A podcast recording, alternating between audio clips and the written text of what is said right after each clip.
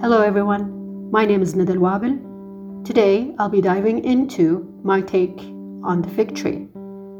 Care to come along?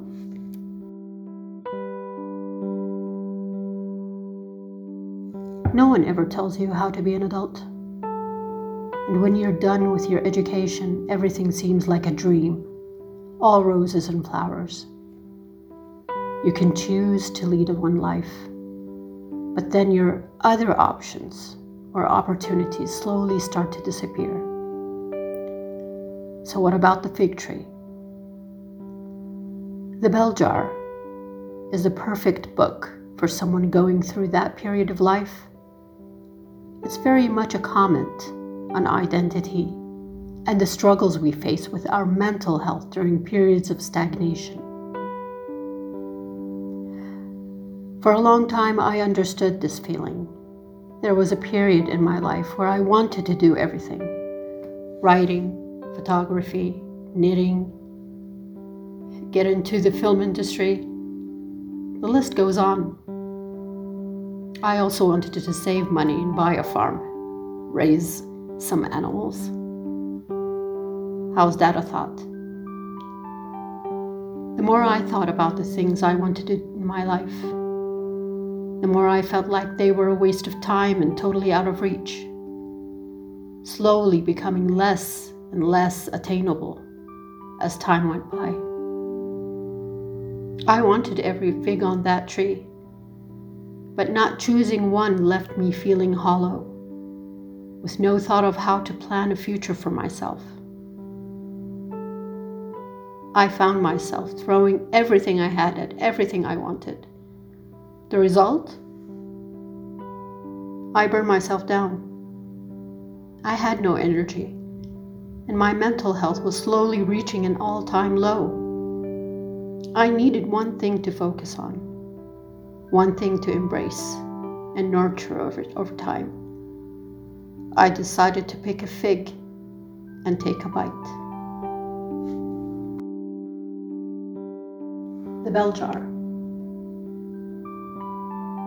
Sylvia Plath was an American poet, novelist, and short story writer. She is best known for two of her published collections, The Colossus and Other Poems, as well as The Bell Jar. Plath was clinically depressed for most of her adult life and was treated multiple times with ECT, electroconvulsive therapy. She died by suicide in 1963. Early in the novel, Esther reads a story about a Jewish man and a nun who meet under a fig tree.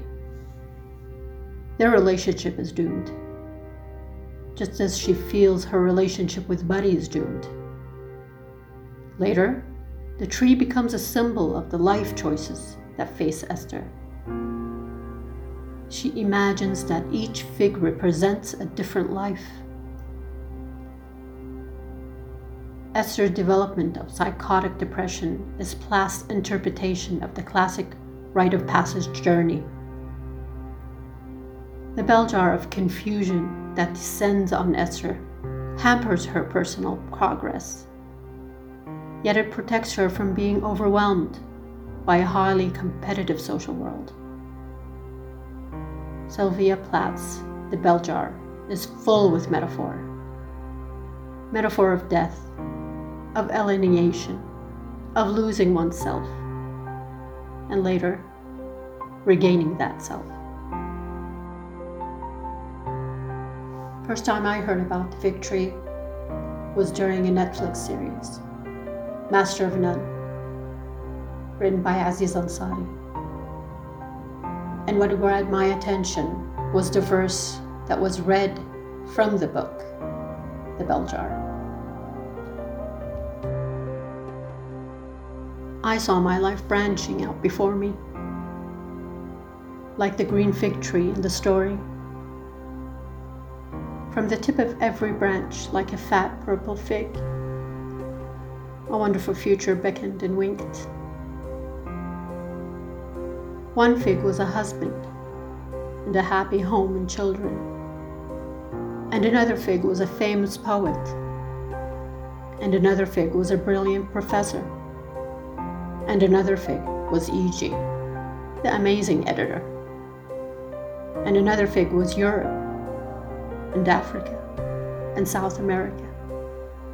And another fig was Constantine, and Socrates, and Attila, and a pack of other lovers with queer names and offbeat professions. And another fig was an Olympic lady, crew champion. And beyond and above these figs were many more figs I couldn't quite make out. I saw myself sitting in the crotch of this fig tree, starving to death, just because I couldn't make up my mind which of the figs I would choose. I wanted each and every one of them, but choosing one meant losing all the rest. And as I sat there, unable to decide,